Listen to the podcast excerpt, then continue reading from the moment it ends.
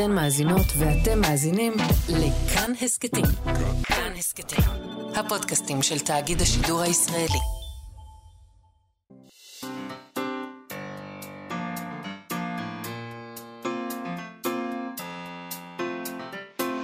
מה שכרוך עם יובל אביבי ומה יעשה לה. שלום, צהריים טובים, אנחנו אכן מה שכרוך, מגזין הספרות היומי של כאן תרבות, אנחנו כאן בכל יום ב-12 בצהריים, בשידור חי. אתם מאזינים לנו ב-104.9, אולי ב-105.3 FM, אין לדעת. אפשר להאזין לנו גם כהסכת באתר ובאפליקציה של כאן ובכל יישומוני ההסכתים איתנו באולפן. איתי אשת על ההפקה, על הביצוע הטכני, אלעד זוהר, שלום לכם, שלום יובל אביבי. שלום מאיה סלע. Mm, מוקפת גברים. מוקפת גברים, המצב המועדף עליי.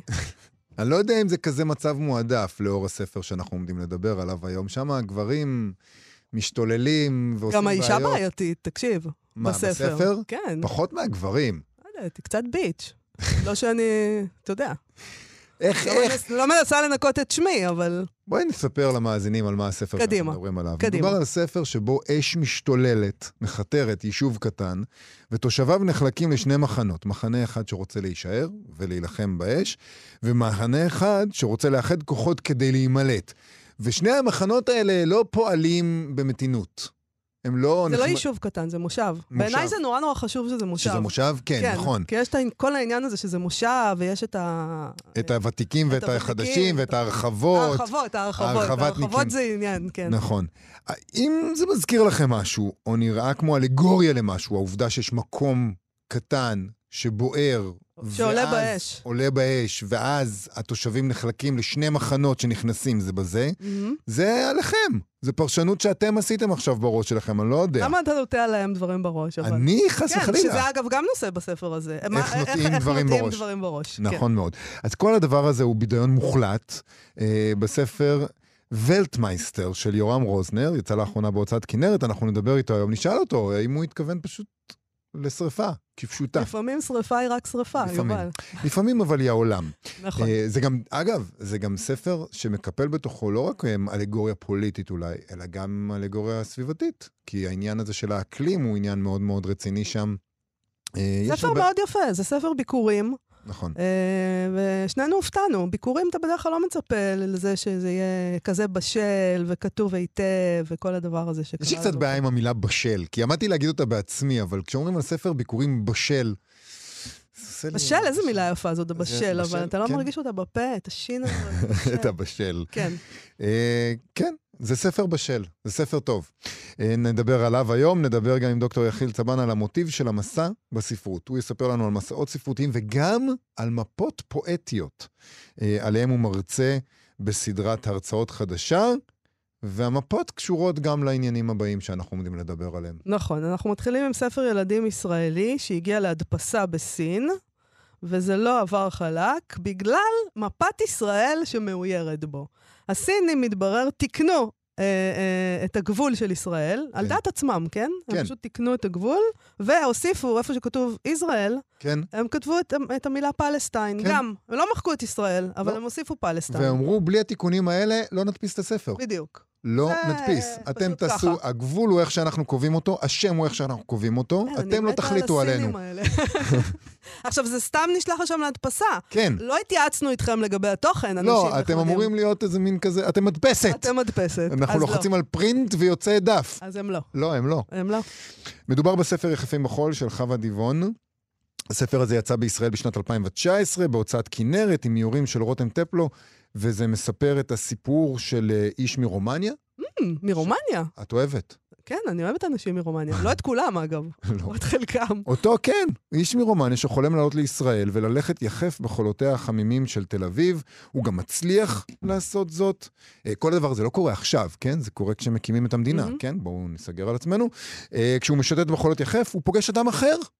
גם הוא עולה חדש לארץ ישראל שהגיע מתימן, Hmm, והם מגלים שאף שהם לבושים אחרת ואף יש להם אה, מבטא אחר, הם מוצאים שפה, שפה משותפת בזכות התשוקה ללכת יחפים בחול הישראלי, וגם בזכות המטען היהודי הזהה, ששניהם נושאים. בקיצור, ספר דידקטי כזה, על זה שכולנו אחים.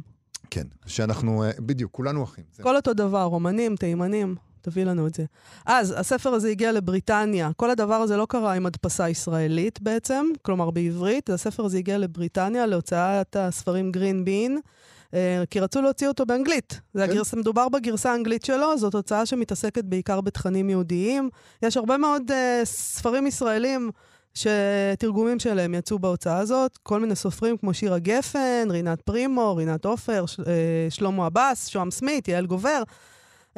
אה, חלק כן. מסופרים וסופרות שהספרים שלהם יצאו בהוצאה הזאת. נכון, שזה מה שהיא עושה. מופיע באתר שלהם, ובין שני הספרים האלה, זאת אומרת, הגרסה בעברית והגרסה באנגלית, יש כל מיני הבדלים. אה, שניים מרכזיים הם הבד- אה, כ- כאלה שעשה המו"ל, זאת אומרת, לא כן, כן. הסינים, לא, שלא כן, נדביק כן, על כן, כל כן, הסינים. כן. המו"ל הספר עשה. הזה עבר כל מיני שינויים שהמו"ל שהמו"ל עשה, שהסינים עשו, עכשיו אנחנו במו"ל. עכשיו אנחנו במו"ל. אוקיי. שני שינויים מרכזיים שהמו"ל הבריטי עשה בספר הישראלי יחפים בחול הוא, שבספר, בעברית, לשני אנשים אין שמות, וזה היה חשוב, זה קשור ל... ל... זה לא משנה למה, אבל זה היה חשוב זה לא מקרי שמות. שאין להם שמות. כן, אין להם שמות בהחלטה של הסופרת. כן. אה, בגרסה האנגלית דווקא כן. אולי הרגישו שהילדים היהודים בבריטניה לא יכולים להתמודד עם חוסר ודאות כזה. אה, סול וסולומון קוראים להם. אה, ועוד הבדל הוא שבעמוד הפותח של הגרסה באנגלית שמו איור של שתי המפות של שני המסלולים. זה לא ממש בספר עצמו, אלא באיפה שיש את הכותרת, ו- ושם המחברת, ושם שני המאיירת. המסלולים. שני המסלולים שעשו סול וסולומון, האחד מתימן לישראל, והשני מרומניה לישראל. עכשיו, במפות האלה, שתי מפות קטנות, מסומנת ישראל, אגב, מצוירת בלי הגדה המערבית. אה. ב- ב- בגרסה בגרסה הבריטית, הבריטית. צוירה אוקיי. ישראל בלי הגדה המערבית, אהה. ומסומן באדום, ולידה כתוב השם ישראל, ויש חץ קטן אדום שמוביל אליה, מתימן ומרומניה. והמו"ל הבריטי, מייקל לבנטל, אמר לנו כשפנינו אליו שהוא ביקש מהמאיירת להוסיף את האיור הזה לטובת הגרסה הבריטית, והמאיירת נהנתה. אוקיי, אז אותו מייקל לבנטל שלח את הספרים, כמו שאמרנו, להדפסה בסין, ששם פשוט רבים מדפיסים, כי ההדפסה שם זולה יותר. ואז חיכתה לו הפתעה, הסינים בישרו לו שבית הדפוס לא יוכל להדפיס את המפה הזאת. הם שינו את הגבול של ארץ ישראל, של מדינת ישראל, כך שהוא דומה בערך לארץ ישראל השלמה. מאוד רשלני הארץ ישראל מן השלמה הפרת עד שלהם. החידקל. מה, עשו שם איזה מין מקבילית כזאת, היא מאוד לא ארץ אוקיי, ישראלית. לא, כי, כי אנחנו לא ברורים בעניין הזה, אז לא נכון. רוצים להסתבך. זה. נכון. אז מין ארץ ישראל השלמה כזאת, והוסיפו את המילה פלסטיין, כמו שאמרתי. המון אמר שזאת הפעם הראשונה בקריירה שלו שהוא חווה כזו התערבות בוטה וצנזורה אה, בשיחה עמנו ב- באימיילים. זאת אומרת, הוא אמר שהוא סירב לשינויים האלה שהסינים ביצעו, הוא השאיר את המפה רק בגרסה הדיגיטלית של הספר, שלא אינה מצריכה הדפסה, היא כן. דיגיטלית, אה, ובגרסה שהסינים הדפיסו אין את המפה. באתר הבריטי Jewish Chronicle מסרו תגובה מבית הדפוס. יש... הסיני. הסיני, יש שלוחה שלו בבריטניה, הם פנו Mm. אליה. לא חשוב, הם אומרים, אנחנו כפופים לחוק הסיני.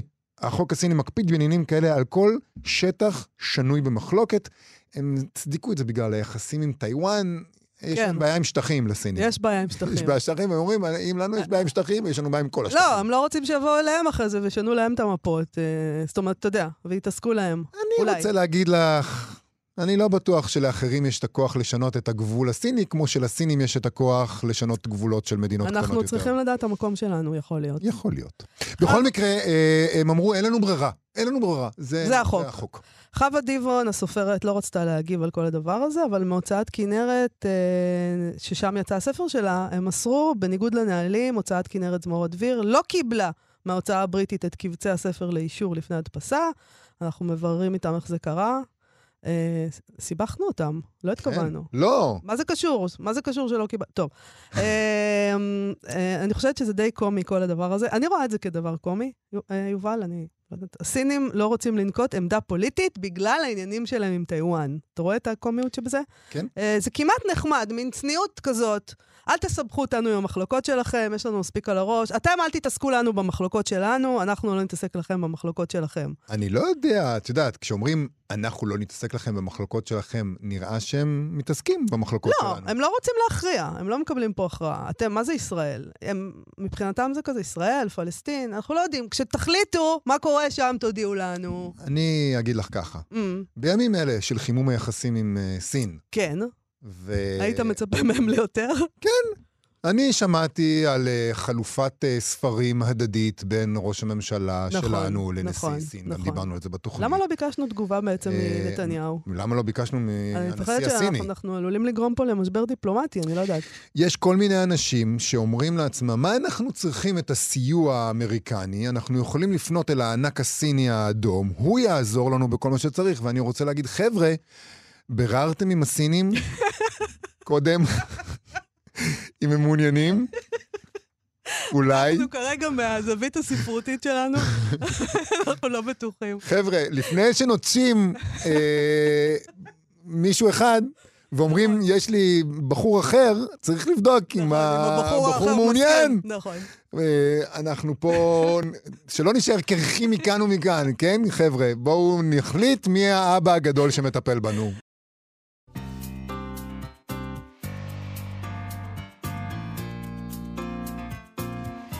מה שכרוך בכאן תרבות, חזרנו. ככה זה בגהנום, החביר קולו של הכבאי. לכל רוחב הדרום המריאו שלהבות על. לא ראיתי עוד דבר כזה לחש. לכל שלהבת על מחזור חיים משלה. בתחילה היא מתלקחת ותוזזת לגבהים הכהים, אחר כך דולפת דיו כתום לשני צידיה, ופתאום, ברגע לא צפוי, נברא פיצוץ בליבה כאילו שדה נפט ניצת שם, ומתוכו מוזרקת לגובה להבה חדשה. זה מה שרואה זבוב שנקלע לאמצע של קיריים, אמר הכבאי. השרפה האיומה הזאת שתיארנו עכשיו היא הגיבורה של ולטמייסטר, ספרו של יורם רוזנר. וגם שיצא- השפה.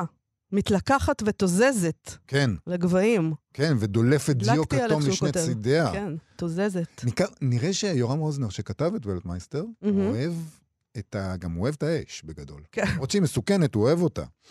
אה, אז זה, זה, זה הספר שלו, יצא עכשיו בהוצאת כנרת זמורה, והשריפה הזאת כולאת במושב אחד את אסף, אסיסטנט צעיר שמאוהב מאוהב באלינור גדרון, מגישת טלוויזיה, שהיא גם אשתו של דן, פרופסור לפסיכולוגיה, והוא הבוס החדש של אסף. הוא ממש עכשיו קיבל אותו לעבודה, ובאותו היום שהוא מתקבל לעבודה, הם נכלאים שם. בגלל השרפה. בגלל השרפה כן. באותו, מהמם. באותו מושב. איתם כלואים כל תושבי המושב. ותיקים וחדשים, עבריינים ושומרי חוק. אה, הם שומרי חוק בהתחלה, אחר כך הכל מתבלגן. אה, גסים ומתונים, הם צריכים להחליט אם לברוח או להישאר ולהילחם על הבית הנשרף. כשדי ברור, כשדי מהר ברור שהרשויות חסרות כל כישורים לטפל בעניינים בעצמן. אה, ובתוך הסיטואציה המורט העצבים הזאת, כל הסודות נחשפים, כל הזבל עולה למעלה, יש הרבה זבל שעולה למעלה, והרבה מאוד אלימות שמשתחררת. יורם רוזנר הוא בעל חברה לאפיון חוויית משתמש, וזה לא, שזה לא מנותק לא ממה בלתי שקורה שם. קשור כן. לחלק ממה שקורה בעלילה. נכון. זהו ספרו הראשון. שלום יורם רוזנר. שלום וברכה.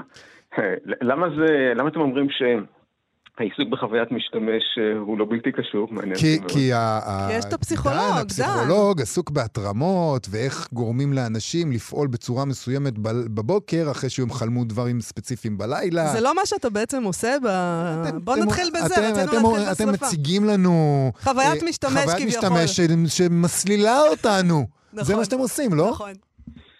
רק כשאנחנו מצליחים בעבודה. כן, כן, כן. יפה מאוד. אז הנה, זהו זה. זהו זה. אז זאת הסיבה. תגיד, מה, מה, מאיפה הגיעה השריפה המטורפת הזאת? למה, למה כתבת על שריפה? וואו, אמ, לפני, אה, לא יודע מה, אה, עשר שנים, אה, אני צריך להגיד, אני כתבתי את הספר תשע שנים, כך שזה לא מי יודע מה להגיד עכשיו לפני עשר שנים. קראתי סיפור של אליס מונרו, הבריחה. וסיפור קצר, נובלה, ושמתי לב שאחד הגיבורים, בעצם זה שמניע את העלילה, זה מזג האוויר. במקרה ששם יורד גשם בלתי פוסק. אה, ואז, אה, אוקיי, הגיבורה לא יכולה, נדמה לי, לקבל אה, יותר תלמידים לשיעורי רכיבה, וכל מיני דברים מתחילים לקרות אחד אחרי השני, כמו באפקט דומינו. ובעצם הכל מפסיק כשהגשם מפסיק עבור, אני לא זוכר כמה ימים. זה מאוד מצא חן בעיניי, שמזג האוויר משתתף בעניינים וגורם לדברים, הוא טריגר. עכשיו, אני לא רציתי, אה, אצלנו אין הרבה גשם. זה לא אמין אה, בישראל. כן. לא אמין וגם לא רציתי להיות דומה, אז אה, אמרתי, בוא נלך על ההפך, בוא נעשה גל חום קטסטרופלי. אז זה, זה, ו, ובאמת זה מאוד מאוד רלוונטי, תכף נגיע לרלוונטיות של זה מכל מיני סיבות אחרות, אבל זה רלוונטי גם בגלל שבעצם זה אולי ספר ששייך לזה, אולי הוא אחד הראשונים אפילו, כי זה ידוע ש... הכתיבה העברית לא מאוד עסוקה במשבר האקלים משום מה, למרות שזה המשבר שהכי מאיים על הקיום שלנו בעתיד, וזה בעצם ספר אקלימי. העניין הוא האקלים המשתנה ומה הוא יגרום לנו לעשות. אה, בהחלט, מאוד. למעשה, אה, אני חושב שכבר בדף הראשון מוזכר שמישהו, איזה מטאורולוג, אומר, משבר האקלים הגיע לפתחנו. אה, אגב, אתם יודעים שכשמקדמים ספר שולחים עותקים לאנשים. אה, ובין היתר, אה, ההוצאה שלחה עותקים לאנשים אה, שעוסקים באקלים, פורום האקלים וכולי וכולי. בינתיים אף אחד מהם לא הגיב. יש, יש הרי אספקט אקטואלי נוסף בספר, בהחלט. אפשר לומר, שקשור למחאה, למה שקורה כן, עכשיו. כן, אתה יכול לשלוח גם לכנסת, נראה אם הם יגיבו. לא, אבל, אבל הספר נשלח לכמה אנשי מחאה, ושם דווקא הייתה בהחלט mm. תגובה, ו... אז בוא נדבר גם על זה. נכון, כי... כי זה נראה כאילו זה היה מאוד מאוד אקטואלי, אבל הנה, אתה אומר שכתבת את הספר הזה במשך תשע שנים, וכתבת משהו, ש... את מה שקורה עכשיו, באיזשהו אופן. אמ, כן, אפשר לומר שאני נביא. יפה, אז בוא, בוא תגיד לי מה הולך להיות ומתי, איך זה ייגמר. אה, בוא נחתוך לשם. הסוף, טוב, לא נגיד מה הסוף, בסדר. אה, אבל זה נכון, אה, אני לא, לא ידעתי מה עומד לקרות עכשיו, ויצא שיש uh, הקבלות, נאמר, אבל הקבלות uh, בין, מה שקורה עכשיו לבין דברים שקורים בספר. Uh, uh, עכשיו, למה יש הקבלות? זה בעצם לא פלא. בספר יש נסיבות קיצוניות, במקרה נגרמות על ידי גל החום.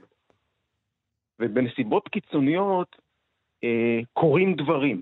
אה, גם פעולות של אנשים, אה, גם אה, אנשים שכל הזמן בנסיבות רגילות מסוגלים להתנהג בתוך איזה צמר גפן שהם יצרו לעצמם, מקהים את היצרים שלהם כלפי חוץ. בנסיבות קיצוניות זה כבר לא עובד יותר, וכל הצמר גפן הזה, במקרה שלי נשרף נאמר, ונעלם, והכל חשוף, הכל חד. אה, ובקנה מידה קצת יותר קטן, זה בדיוק מה שקורה לנו עכשיו אה, אה, במדינה, שהנסיבות הן קיצוניות, לא, לא חס וחלילה לא כמו בספר, אבל בכל זאת קיצוניות מהרגיל, קשות, מאיימות מהרגיל, ואז צמר גפן מכל הצדדים מתחסל, ופתאום יש התנהגויות חריגות. אז זה נכון שמדובר על כל הצדדים, אבל בוא נודה על האמת. יש גורמים בספר שלך שמנצלים את המצב בשביל אה, ליצור אה, מין כזה תת-חברה קטנה, טוטליטרית מאוד, אה, עם אה, עבודות כפייה, עם עונשים אה, חמורים, עם אה, אנחנו, זאת אומרת, נכון שאף אחד לא יוצא מאוד מאוד טוב בספר, כולם מתנהגים בצורה שנגיד אה, הרמת גבה לכל הפחות, אבל יש קבוצה אחת מאוד ספציפית שמנצלת את המצב כדי ליצור חברה טוטליטרית. אמת. אה, יש שם אכן התנהגות, אה, יש טוטליטריות ויש אפילו התנהגות פשיסטית הייתי אומר, ויש הסתה אה, ויש פלגנות, יש פה פילוג לשני מחנות תוך ניצול העובדה הזאת כדי לשלוט, כל הדברים האלה נכונים, אני רק חייב לציין, הדברים האלה לא התחילו בחצי שנה האחרונה. Mm-hmm. כן, לא, לא, הם, אנחנו לא בחלל הריק, הם קורים פה כבר שנים, וברור שזה היה איזשהו מצע לא יחיד לכתיבה הזאת. אז אתה התכוונת שזה יהיה משל פוליטי, כן. או שאנחנו עושים... אני התכוונתי. Uh... אני התכוונתי שזה יהיה משל חברתי ופוליטי. אני רוצה להגיד אבל uh, שבתוך הספר, מעבר לעובדה שברור uh, מהר מאוד שזה באמת איזה מקרה קיצון שאתה צריך להסתכל עליו אחרת, יש עוד דברים שקורים. זה לא רק ספר, על, אה, על חברה שמידרדרת לפשיזם. יש שם אה, אה, מלחמות גבריות נגיד, שזה קשור מאוד לדבר הזה, אבל זה לא רק זה, זה איך להיות גבר נכון, להיות רך, להיות קשה, מיהו הגבר כן, האמיתי. כן, הטיפוס הזה דן, מאיפה הבאת אותו? ו- וגם דרך דן, דרך הטיפוס הזה של דן, גם מתבררים לנו כל מיני דברים על יחסי אבות ובנים. על, uh, על זוגיות, על בגידה, על אהבה, זאת אומרת, כל הדברים האלה מתפוצצים בתוך האש הזאת. אה, נכון מאוד, הספר הזה עוסק הרבה מאוד בזהות גברית, אה, אם כי הייתי גם מעז להכליל את זה טיפה שהוא עוסק בזהות בכלל. אה, כי למה טוב, קטסטרופה זה דבר רע, אבל למה טובה קטסטרופה בשביל סופרים, עבור סופרים, זה, כפי שרמזתי קודם, זה מין פצצת הדף של קטסטרופה שההדף שלה מפשיט את הכל ו... הנפשות של האנשים, כלומר, נשארות בעירומן, ואנשים פתאום אה, מגלים אפילו על עצמם מי הם בכלל. ספציפית גברים מגלים איזה מין גברים הם. אבל איך אה, להיות גבר בעולם? זה דבר שאתה מתעסק בו. איזה, מה, מה זה גבר, נכון? כן, נכון מאוד. האם גבר זה הדן הזה, שהקפיא לי את הדם, או אסף החמוד הזה? מהו אה, הגבר? מנעד הגבריות אה, הוא הרי עשיר ורחב מאוד, ומטבעו של ספר שיש לו מספר מצומצם של גיבורים, אה, אה, אף אחד לא יכול להתייחס לכל התדרים במנעד הזה. אני בחרתי באמת שניים או ארבעה, אני אסביר תכף, שניים זה באמת דן הנוקשה, ההוא שמאיפה הבאתי אותו, ואסף הרך, אבל בעצם יש עוד שניים, אה, רק אומר, אה, יש את אה, סטאד ויש את נכון. אבא של דן, שהוא אמנם דמות מתה, אבל הוא דמות בכל זאת. אגב, יש עוד דמות, יש את הסבא של אסף, נכון, נכון. שחי בתוך עינו. כן. אז אני בחרתי שתי, מתוך המנהג בחרתי שתי נקודות שהן סוג של קיצוניות. באמת, אחד שהוא מה שהיינו קוראים גבר גבר, והוא גם, הוא גם זה מה שהוא יודע על עצמו. זה לא שאנשים רק רואים את זה עליו, זה המוטו שלו בחיים. והוא מסתובב עם מין מילים, סיסמאות של המוסריות הגברית היסודית, וגבר צריך להקריב את עצמו, וזה הרי רלוונטי כשיש שריפה וכבאים צריכים להיכנס לבתים נשרפים וכולי, זה מאוד רלוונטי. מין טיפוס כזה. ומנגד אסף, שהייתי אומר עליו שהוא כל כך רך וכל כך נסוג מהעולם, הוא לא נותן שיגעו בו והוא לא נוגע באחרים, אין לו מערכות יחסים, אין לו חברים, בחור בן 33. אה, אז הם, הם די אה, אה, הפכים אחד של השני, אבל בזכות האש, הגיהינום, כמו שאמרתם קודם, לא, לא יודע אם בזכות, אלא בשל הדברים האלה, הם משתנים. אז אני לא אעשה פה ספוילרים, אבל הם... אבל בלי, בלי באמת לעשות ספוילרים, נכון, יש, נגיד הדמות של, של סטאד, פחות משתנה מהם. היא נותנת את מה שיש לה לתת לאורך אה, רוב הספר, נגיד. ואולי בכלל אתה רוצה להגיד לנו שבסופו של דבר, כש... כשהאש אה, תגיע, עדיף מישהו כזה בראש. שמה הוא? בואו, יש זה... מי שלא קרה. נכון, אז סטאד הוא בחור מאוד מאוד, אה, הוא עבריין לשעבר, נגיד, שמנסה להשתלט על, ה, על הוועד של המושב בח, ב, בדרכים פסולות, הוא מביא לשם את כל החברים שלו, והוא מנסה לא ברור אם הם בכלל גרים בבתים שהם שוכרים במושב הזה, מנסים להשתלט על, ה, על הוועד. אה, ו, והוא בחור מאוד אלים, והוא זה שמנהיג את ה, את ה... איך נקרא לזה? את הפלג הקיצוני הזה, הפשיסטי, ש, שדוגל בפריצת דרך החוצה דווקא, בלנטוש את כן. המקום. ובסופו של דבר יכול להיות שהוא המודל הגברי, אה, לא צריך להגיד מה טוב. עזבו טוב, מה לא טוב. מה יעבוד? מה יעבוד? זה זה. אה, אוקיי, האמת היא שהקורא צריך לבחור אולי בסוף אה, מי הדמות הגברית הנכונה בעיניו. אה, זה מעיד עליי אז מה שקרה כאן הרגע. אה, בהחלט, בהחלט. אבל בכל זאת אני אגיד את דעתי. הרי, שוב, על החבל דק של ספוילרים, היה יכול להיות מנהיג אחר. יש מנהיג שהציע את עצמו, אה, ושאני אה, חושב שהיה מנהיג את, ה... את המקום בהצלחה לא פחותה בלי האלימות הזאת. אה, ולכן אני מקווה מאוד שהפתרון לקטסטרופה הוא לא מנהיג אלים ופשיסט. ממש מקווה שזה המצב. בקרוב נדע. יש בספר עיסוק בפסיכולוגיה, זאת אומרת, אני רוצ... כאילו לא צריך בעצם את המצב הקיצוני של שריפה, אפשר לנתק את זה שנייה, זאת אומרת, לא, בספר זה לא מנותק, אבל בוא ננתק.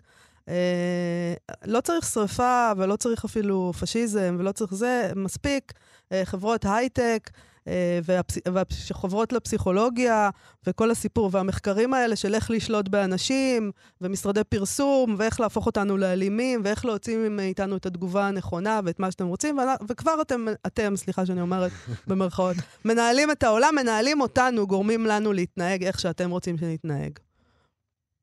אה, כן, הייתי אומר שהספר, אה, כמה פנים לו, אני, אני מקווה שזה טוב, אה, שנהוג לומר לסופר, תשמע, תמצא דרך לספר את הספר שלך במשפט אחד. אז, אז זה מאוד מקשה עליי, ובאמת יש פה כמה פנים. ואחת התמות פה היא תמה של השפעה. השפעה של אדם אחד על אדם אחר. אז, אז בהחלט המחקרים של אה, הפרופסור אה, דן גדרון הם אה, מחקרים שעוסקים בהשפעה, השפעה על המונים למעשה. אבל זה, או לא אבל, אבל זה גם קצת סימבולי שהוא עוסק בזה, כי הוא עצמו תוצר היום, הייתי אומר, של השפעה. כן.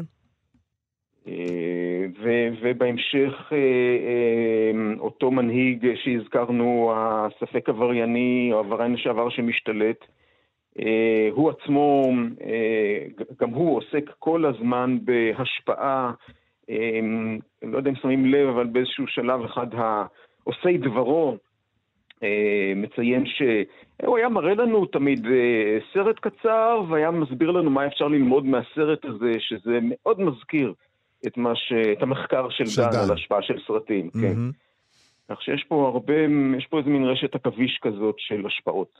וגם, אה, אתה רומז לנו, ההבדלים שנדמים לנו כמאוד מאוד גדולים בין דרך אחת של אלימות לדרך שנייה של אלימות, הם לא כאלה גדולים, וכל אחד אה, בסופו של דבר אה, יכול למצוא את עצמו בתור האלים. תשמע, אני חייב להגיד, זה ספר מצוין, אנחנו נורא נהנינו לקרוא אותו, וצריך להגיד גם שלא דיברנו על זה, אבל יש את העניין הזה של השפה, ואת ה... ולא דיברנו על האישה. לא דיברנו על האישה. כרגיל, שוכחים את האישה. היא דמות חשובה, היא דמות חשובה. היא חשובה מאוד. ועוד דבר חשוב, זה באמת העניין הזה, אתה אמרת שיש בספר הרבה דברים, הוא גם מאוד שונה מפרק לפרק. פרק אחד מאוד קוהרנטי ויציב, וברור לך מה קורה, ואז ברגעים אחרים אתה נכנס לתוך תודעה הרבה הרבה יותר מעורערת ומבולבלת, וקשה לך להבין. זאת אומרת, יש פה הרבה מאוד משחק גם עם התודעה של הקורא. פסיכולוגיה. כן, הוא מנסה להשפיע עלינו, יורם רוזנר. אה, יכול להיות אה, שאנחנו... אה, אולי אבל קפצתם קצת למסקנה, אני מניח שבגלל העיסוק שלי בחוויית משתמש והמחקר, אתם אומרים, הבחור הזה הוא פסיכולוג. לא, לא, לא פסיכולוג. לא פסיכולוג, אבל הבחור הזה משפיע. יכול לשחק לנו עם המוח. אנחנו... הבנתי. רק שתדעו שהבחור הזה הוא מהנדס בכלל. כן, הוא מהנדס, אבל הוא נטש, כי זה שיאמם אותו. אנחנו בדקנו את כל הסיפור הזה, ועכשיו הוא מנסה לשחק לנו עם המוח. ומצליח. יותר מעניין לשחק בבני אדם מאשר באלקטרונים, זה לא אנחנו כתבנו. אה, יורם אה, רוזנר, ולטמייסטר, ספר נהדר, תודה רבה לך על השיחה הזאת. תודה. תודה, רבה לכם. להתראות.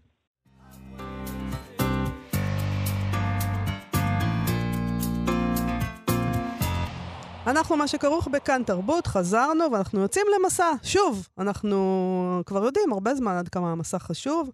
אה, לא סתם יש לנו פה פינה של אה, ספרי מסע, דרך ספר עם צור שייזף שלנו, אה, והמסע הספרותי הוא גם זה שעומד במרכז סדרת הרצאות חדשה של חוקר הספרות, דוקטור יחיל צבן, בבית עגנון בירושלים, שבה הוא מספר על מפות ספרותיות, על מוטיב הנסיעה באוטובוס, וגם על הירידה לשאול. אז בואו ננסה להבין למה המסע הספרותי כל כך מסעיר אותנו, ומה זה אומר. שלום, דוקטור יחיל צבן.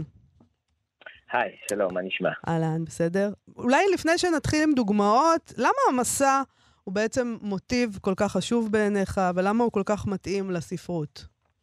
אמ, פשוט, הספרות, הספרות במיוחד הפרוזה, אה, צומחת עם המסע. יש משהו מאוד אה, ש... אמ, אמ, ממש הולם את הנרטיב, את הסיפור עצמו עם התנועה בדרך. ואז במובן מסוים אתה קורא ומתקדם בזמן, בזמן העלילה, תוך כדי שיש תנועה בדרך, והם הולמים אחד את השני. אז ככה שבמובן הזה, הקורא עובר הרפתקאות, ממשיך לשמור על ההסתקרנות שלו, וגם עובר איזשהו תהליך פסיכולוגי שמתאים לאיזושהי תפיסה מרחבית של תנועה במרחב. אז לכן זה מאוד מאוד, אה, לפי דעתי, הולם. אה, ספרות ומסע, הם מתחברים אחד לשני ביחד. בוא נדבר רגע על מפות, מפות פואטיות. כן, מה זה המפ- מפות פואטיות? זה, זה היה נושא המפגש השני בסדרה, זה התקיים אתמול. לא, תתקיים בשבוע הבא. מתקיים בשבוע הבא, אה, סליחה. כן, תתקיים בשבוע הבא, כן. אז תספר אמ, לנו עליהם. זה מאוד מאוד מעניין, התשוקה העמוקה שלנו למיפוי, להבין איפה אנחנו. יש אה, בזמן, בשנים האחרונות, אה, ממש הרבה הרבה ספרים יוצאים עם מפות, ואני הולך להתחיל עם אחת מהמפות הספרותיות המפורסמות ביותר שיש, שזו המפה כמובן של אה, אי המטמון, של לואי סטיבנסון, ששם הוא בעצם יצר את החיבור בין פיראטים למפות, בין פיראטים למטמונים, ואני רוצה לשאול למה זה אה, מייצר כזאת אה, תחושה של היקסמות ופלא. כאילו שיש איזושהי תוכנית על שמובילה אותנו לאיזשהו מקום, והקריאה במפה הזאת, בחיפוש אחרי המטמון, בידיעה איפה אתה נמצא ולאן אתה צריך ללכת מעבר להשתמעויות הקיומיות שלהם, מעלות, מעלה כל מיני שאלות על המסע הספרותי, כי אני אוהב, הסיפורים שבחרתי לסדרה הזה, סיפורי מסע שהשתבשו, מסעות שלא יוצאים כל כך אל הפועל. והנה, בסיפור אה, אי המטמון של לואיס סטיבנסון, שיש מפת אוצר, שמגיעים סוף סוף לאוצר, הוא לא נמצא. אפשרות. מישהו מסר אותו לי בלי המפה. ומה, זה הסיפור הראשון עם מפת אוצר, והמפה לא עוזרת לשום דבר. אז מה, מה זה אומר? זה אומר שאנחנו בעצם לא יודעים, אין טעם במסע? אין טעם לחיים. אין טעם לחיים. זה נורא נורא מעניין, זה כמו שאנחנו, יש לנו היום, אנחנו הרי מכורים למפות, אה, אנחנו מכורים לווייז. כן, אנחנו נוסעים בווייז, אהבת חיי. מפעילים את הווייז, נוסעים בווייז, ואז מתחילים לקלל את הווייז שהוביל אותנו לתוך פקק. נכון. אבל אני חשבתי שבמפות, בספרים האלה, חלק מה... מה שיש ב- בדבר הזה, זה שזה נותן לך תחושה שזה אמיתי. ברגע שיש מפה, אתה חושב שזה אמיתי. זה באמת, באמת יש אוצר, וזאת באמת הדרך לאוצר. זה מכניס אותך לאיזה עולם שאתה מאמין לו עכשיו, כי יש מפה. נכון. יש את התחושה הזאת שאנחנו יודעים את הדרך, שאנחנו יכולים לקרוא את העולם, שהעולם הזה אה, בעצם במובן מסוים מתגמד לכמה, לכמה קווים, אבל ברגע שאנחנו, כל מי שיודע שהוא מטייל, יודע שהמרחקים על המפה הם מתעתעים, יש עליות, יש ערוצים, יש ירידות, יש טעויות בדרך, ולכן המפה היא סוג של, בעיניי, סוג של פנטזיה על העולם. ובדיוק כמו ווייז, כמו ווייז. ש- שתגיע כל, תוך 14 דקות, ואז הוא מתחיל להשמיע לך צפצופים קטנים, ואתה פתאום מגלה ש-14 הפכו ל-40. 41. אז בעצם המפה זה, המפה זה אבא גדול שדואג לנו. זה מישהו שאומר כן. לנו, יהיה בסדר, כן. הנה תראה, זה השטח, איפה אנחנו הוא? יודעים, אנחנו יודעים את השטח, מכירים אותו, שרטטנו אותו, הנה א', יש, מ- יש על מה לסמוך פשוט. כן. הבן אדם יודע מתי נגיע, זה גם, אנחנו מענישים אותה. אבל- אני אצלי, היא מדברת אליי כמובן, בווייז, ואני מדברת אליה בחזרה, והיא אה. היא אמורה לדעת יותר ממני, אחרת מה החוכמה? מה זה? אבל אז הספרות באה ונותנת לנו סתירה. כן. היא אומרת, הנה מפה, הכל מובן, הכ-. הכל ברור, תראו, הנה המפה, ככה זה צריך ללכת מא' לב', ואז כשתגיעו, תגלו שלא היה כלום, או שזו לא הייתה הדרך הנכונה, או שאיבדנו דרך, או שהמפה לא הייתה נכונה. זה בעצם תחושת בגידה נורא גדולה, אתה אומר. נכון, אבל מצד שני יש סיפור נהדר של מירוסלב הולוב, לא כל כך מכירים את השם של הסופר, אבל שם הוא מספר על חבורה של חיילים שטועה באלפין, ואז אחד, והם קופאים והם עומדים למות, ואז אחד מוציא מפה, והוא לא יודע שזו מ- מפה של הפירינאים. והוא אומר, הנה, מצא, יש לנו את המפה. והם מסתכלים על המפה וחוזרים חזרה. ורק אחרי שבוע הם מגלים שהם ניווטו בדרך אחרת. אבל בלי המפה הם היו נשארים לספור ולמות. אה, אוקיי. זה כמו אוקיי. לקרוא את התחזית האסטרולוגית של מזל אחר. וזה תמיד, זה יכול לעבוד. לא, זה לא, זה לא, אתה רק, נכון. אתה רק צריך הנאה לפעולה. אתה כבר יכול לדאוג לעצמך, אתה רק הרי צריך הכל זה עניין להאמין. של פרשנות, אז גם המזל שהוא לא המזל שלי, אני יכולה לפרש אותו כפי שיתאים לי, וזה יסתדר, מצוין. המפה אומרת שיש מטמון, שהגעת ליעד. עכשיו אתה צריך לצאת לדרך. אני רוצה לשאול אותך רגע במעבר חד, כמו שאומרים, אלא אל מסע מאוד ספציפי שאתה מתמקד בו, והוא המסע באוטובוס דווקא. למה אוטובוס? למה לא אונייה, מטוס? יש שלל דברים שאפשר לדבר עליהם. דווקא בחרת אוטובוסים. אה, זה מאוד מעניין, כי עכשיו, זה- כי הם, הרבה כותבים על אוטובוסים, אבל אף לא, מעט מאוד מתייחסים על האוטובוס כאל מסע, כי זה מין נסיעה ציבורית משותפת. אז בראש ובראשונה, אוטובוס זה מין מסע שנוסע, לוקח אותך הלוך ושוב. כלומר, הוא מוביל אותך ליעד ומחזיר אותך חזרה. דבר שני, יש משהו באוטובוס, אני בתור ילד תמיד הייתי מסתכל על זה כעל סוג של, סוג של איזה לוויתן, סוג של איזה מפלצת, איזשהו יצור ענקי שמתנשף ורושף ונע וזז, ושאתה נבלע בתוכו והוא לוקח אותך. א' ב' יהושע בחתונתה של גליה מתאר את זה בצורה הכי יפה, שבה אתה בעצם עולה לאיזושהי חיה ענקית שלוקחת אותך לאיזשהם מחוזות פנטזיה. והדבר השני שזה זה מסע אחר, ואני נורא נורא רוצה להראות את המסע, מסעות כמקומות גם שבהם נוצרים זיקות בין אנשים. זאת אומרת, לאו דווקא נוסע למקומות, אלא שאתה פוגש אנשים. ובמסע בתוך האוטובוס, בלית ברירה, אתה נמצא בתוך קהילה אחרת, בתוך קבוצה אחרת, ואתם נוסעים ביחד. פתאום נוצרת בתוך המכונה הזאת, בתוך החיה הזאת, שותפות גורל, אפילו רגעית. יש עם אחד... אנשים זרים לחלוטין בדרך כלל. אולי זה הדבר היפה פה. סליחה, לא שמעתי. עם אנשים זרים לחלוטין, השותפות לחלוטין. הזאת. לחלוטין. כן. יש לך, לחלוטין. יש לך דוגמה ספרותית לדבר הזה? שזה אה, קורה בספרות? אה, הגדול מכולם, האומן הגדול מכולם זה יוסל בירשטיין, שיש לו המון סיפורים. הוא, הוא נסע המון באוטובוסים, אה, והוא, וחלק גדול מהסיפורים שלו, הוא היה מלקט אותם מנוסעים באוטובוסים. והסיפורים שלו הם בעצם, הסיפורים שלו הם סיפורי קווים, והוא מייצר ככה קווים וקשרים בין אנשים. אז אני אקרא אולי קטע קטן מאחת ה... מהסיפור גומר הקווים. בטח. שזה סיפור שהוא מתחיל באבל וממשיך בבושה מינית. הנוסע שישב לידי התלונן על אשתו המתה. בזמן האחרון היא נכנסה לחלום שלו, והיא עושה לו שם בושות. נסענו באוטובוס 25 שעשה דרכו לנווה יעקב. כשהאוטובוס עצר בתחנה הסופית, כבר היה חושך, ושנינו, האלמן ואני, נשארנו הנוסעים היחידים. ישבנו במושב האחרון והנהג הביט בנו במראה. מעל ראשו, בהינף יד, רמז לנו שצריכים לרדת. לא היה לאן לרדת. בהינף יד הפוך, השיב לו האלמן, אנחנו נוסעים בחזרה. נפרדנו במרכז העיר ברחוב הנביאים בתחנה הסמוכה לדוידקה. האלמן לא ידע את שמי ולא גילה לי את שמו, אבל הוא גילה לי פרטים אחרים. באוטובוס הוא סיפר לי שנשאר לשבת במיטה ברגליים שמוטות מטה לאחר שהתעורר באמצע הלילה. הוא אפילו לא מיהר לשירותים, רק עקב אחרי שיראה החלום בו אשתו התעלסה שם עם רופא צעיר. הרופא שטיפל בו עצמו. Mm. ככה מתחיל הסיפור. זה נורא מעניין שאתה אפילו לא יודע את השם של הבן אדם הזה, אבל אתה יודע שהוא איזה חלומות מטרידים אותו. נכון, ואנחנו מצטרפים לנסיעה, ואנחנו עולים עם יוסי בירשטיין, ואנחנו יושבים לידם, ואנחנו שומעים את הסיפור, וככה, וזו תפיסת האנושות של uh, יוסי בירשטיין, זה מין מסע שהוא לא במכונית, הוא לא ברגל, זה מסע של אנשים משותפים שחולקים רגעים קטנים, והמסעות האלה הם בערך באורך של נסיעה באוטובוס, נסיעה של פעם, לא של היום. זה קצת יותר מהירה. מפה לשם, מבט אחר על המסע הספרותי, זאת הסדרה החדשה שלך בבית עגנון. אה, עוד אפשר להצטרף אליה. אה, יש עוד הרבה דברים, לא דיברנו בסוף על ירידה לשאול, אולי נכון, נספיק לא בפעם הבאה. בפעם הבאה, לא חוזרים משם. דוקטור יחיל צבן, תודה רבה לך על השיחה הזאת. תודה, להתראות.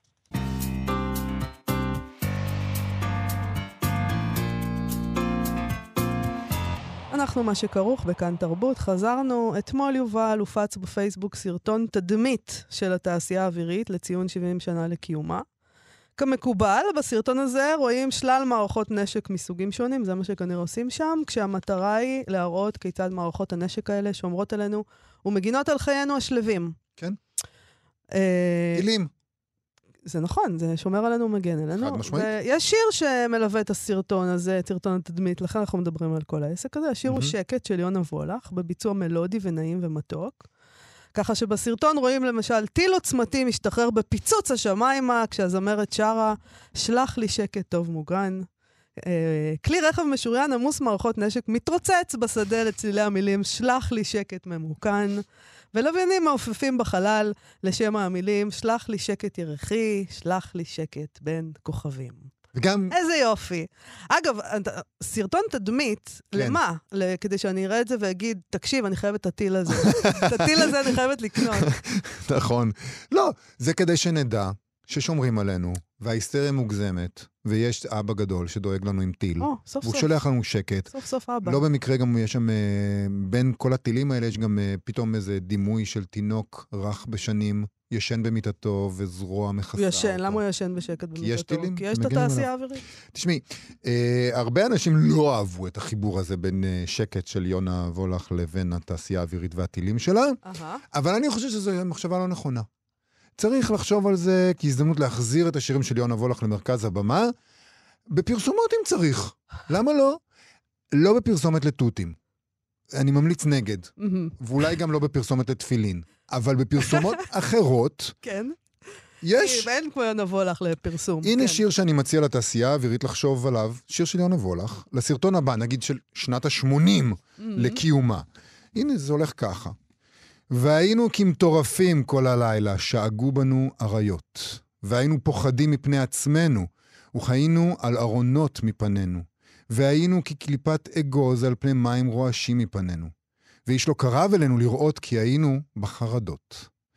והיו הולכות בנו החלטות גדולות, כנסיעות ארוכות, והיו מתהפכות בנו החלטות וחוזרות ומלבינות עינינו. וכל הלילה היינו מתהפכים כחיות פצועות ונסים מפנינו, ועל ידינו היה איש מגיד את הליכותינו ואת האותות. ובבוקר היה עוד איש לידינו, וחצי פניו לוטות. ואנחנו היינו מהופכים על צידנו, וחצי עינינו שחורות וחצי לבנות, והיינו מונים איתו או אחריו את האותות, והיינו מגידים נסתרות, וכל הלילה רצינו אל עתידנו, והיינו מחזיקים בעברנו כבטוטפות. שחר ורוד הביא אסון חדש לבתינו, נסתלק מגיננו. כמין דבר לא ניתן לביאור בשל קוצר יד כביכול של הנתבעות. הכל נקבע בשעות קבועות, ולהגיד לא ניתן יותר מאי אלו נסתרות. ואנחנו היינו שוכבים כמי שנהפך עולמנו, והעתידות היו עומדות ומצפות. נסתלק מגיננו. Uh, טוב, uh, יונה וולך, אפשר להזכיר, uh, הייתה בת שכולה, אבא שלה נהרג במלחמת העצמאות, כשהיא הייתה, אני חושבת שהיא הייתה בת ארבע. אז בוא נקרא שיר שהיא כתבה עליו, אה, אולי גם בו אפשר להשתמש. כן. אין לדעת במה אפשר להשתמש בימינו. בכל שנה בקיץ, אבי בן 36 שנים, שוב מת באותה צורה, נופל מלוא קומתו על הארץ הצחיחה. אבנים ועשבים יבשים וקילוחי הדם זורמים עם החיים בכל שנה בקיץ. אבי שוב צעיר, בן 36, פורח בשיא חייו, מת שוב על הארץ. בכל שנה בקיץ היתמות פורסת כנף וצילה על הארץ. תמיד אבי לא מתבגר, נראה אותו דבר, שלם ונאה, כאות החיים. יונה וולך, אה, כן, והתעשייה האווירית. והתעשייה האווירית. אה, עם זה אנחנו... מה, מה אפשר להגיד על הבחירות האלה שלהם? נורא מעניין שמישהו מכר להם את הזכויות אה, על השיר הזה. אתה לא חושב? אה, אה, כלומר, אני מניחה שהם, אני- אה, אני- שזה לא אני- פיראטי. אני אפילו לא חשבתי על הזווית הזאת, עד שאמרת לא, הם. לא יכולים לקחת שיר ופשוט להשתמש בו בלי שמישהו... אני לא אומר שאתה, את אני רק אומר שאני הזכויות. הקטן לא אז- חשבתי. אה, הנה, עד כאן עם המחשבות האלה, אנחנו uh, נסיים להיום. נגיד תודה לאיתי אשת על ההפקה ולאלעד זוהר על הביצוע הטכני. נזמין אתכן ואתכם לעמוד הפייסבוק שלנו ונבטיח לכם ככל שאפשר להבטיח דבר כזה, שנהיה פה גם מחר. למה אתה מבטיח? בלי נדר. אה, נשמע את בלאגן אה, ואת שקט, אה, את האורגינל, כן? להתראות.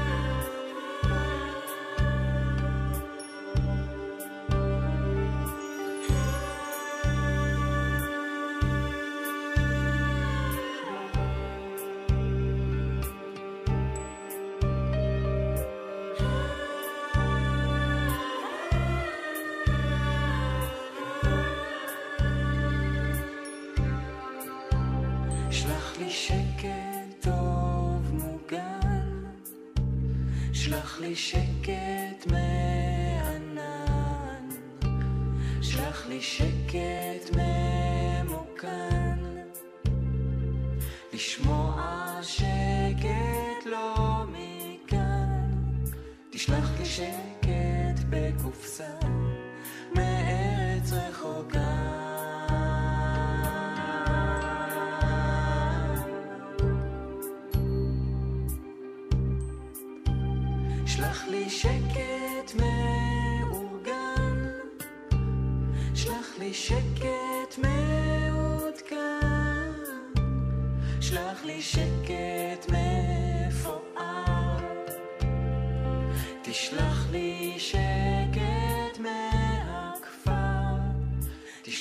שקט בקופסה מארץ רחוקה. תשלח לי שקט בקופסה מארץ רחוקה.